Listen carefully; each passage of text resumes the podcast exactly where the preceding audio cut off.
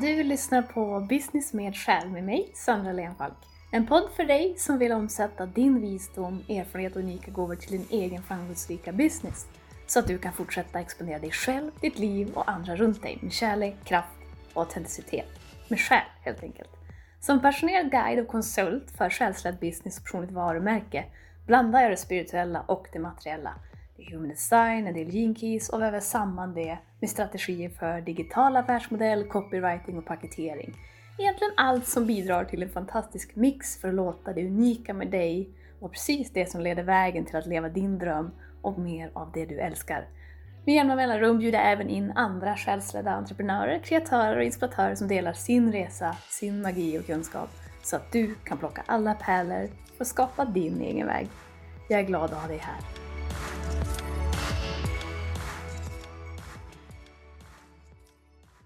Välkommen ska du vara till episod 22 och ett tecken på att du undviker ditt kall.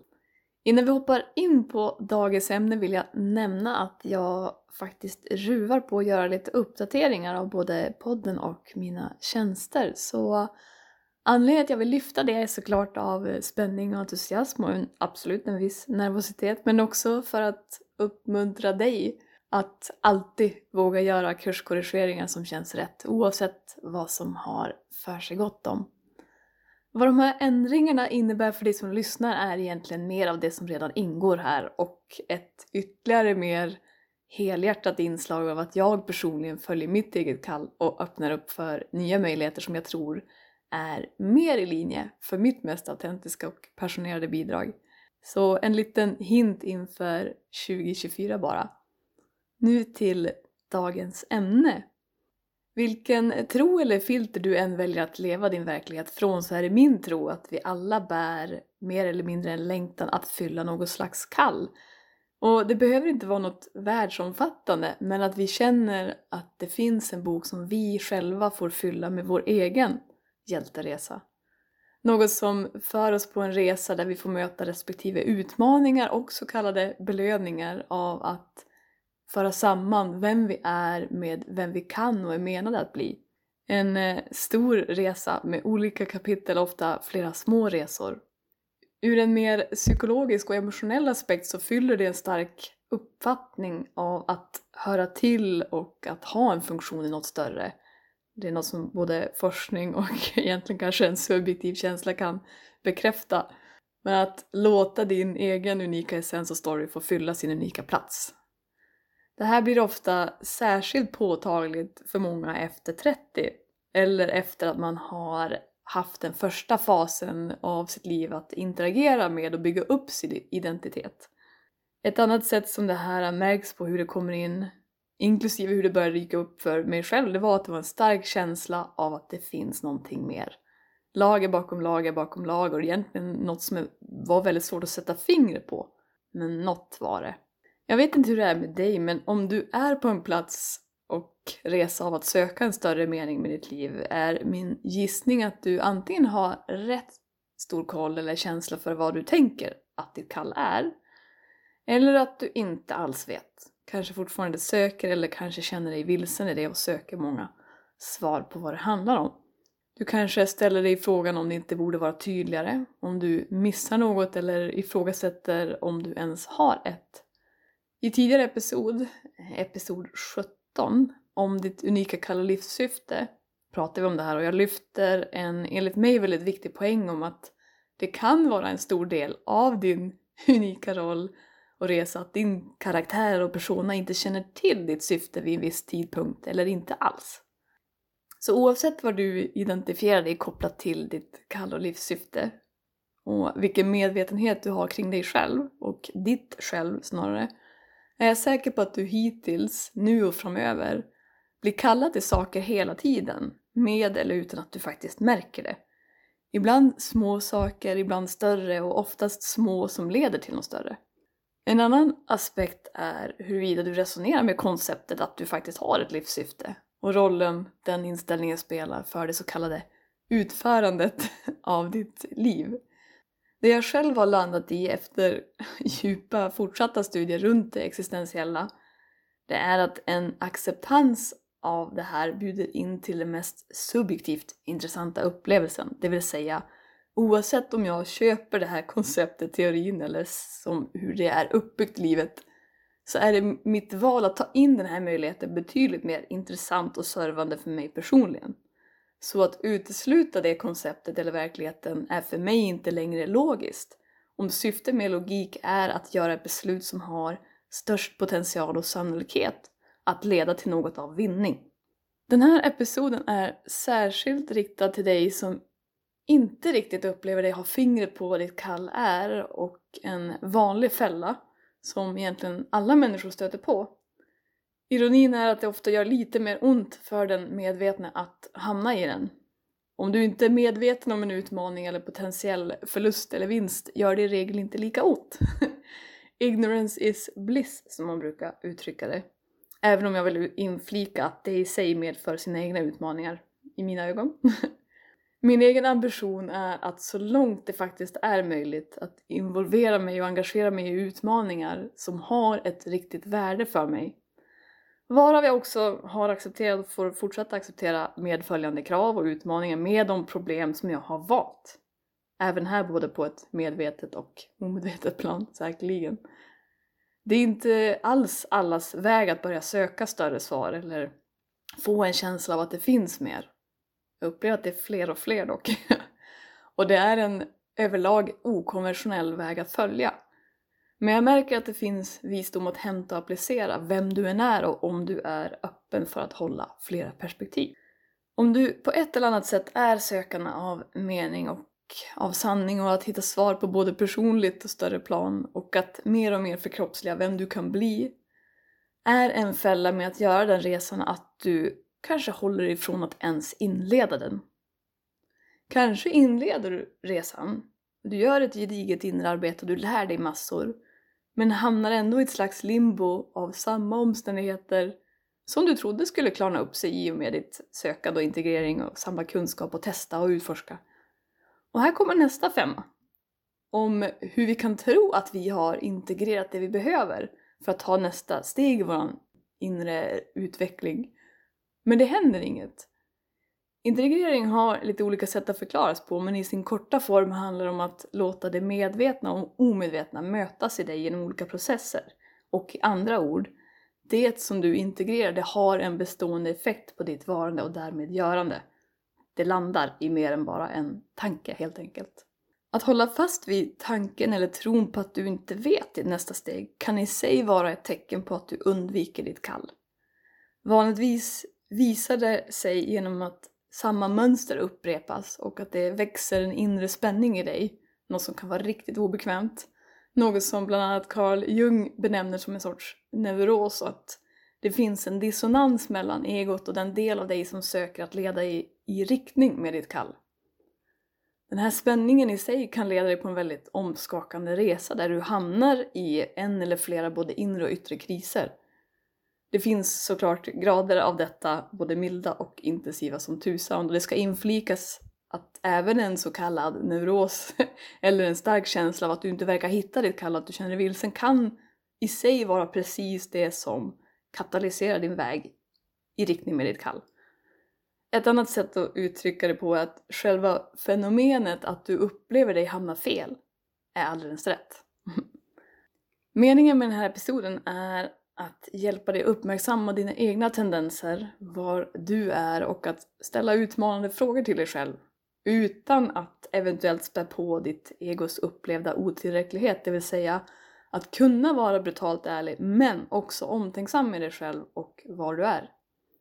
Och framförallt inte behöva vara där längre än nödvändigt eller tro att du är själv i det. I en hjältes resa ser vi alltid ett eller flera scenarion av hur huvudkaraktären bjuds in att svara an på en utmaning och alltid lämna någonting så kallat eh, stabilt eller tryggt. Konflikter och svårigheter uppstår ofta med en växande intensitet ju mer huvudkaraktären ignorerar eller undviker kallet. Och att svara ja på ditt kall och inleda din resa eller ett nytt kapitel, det är att säga ja till risker.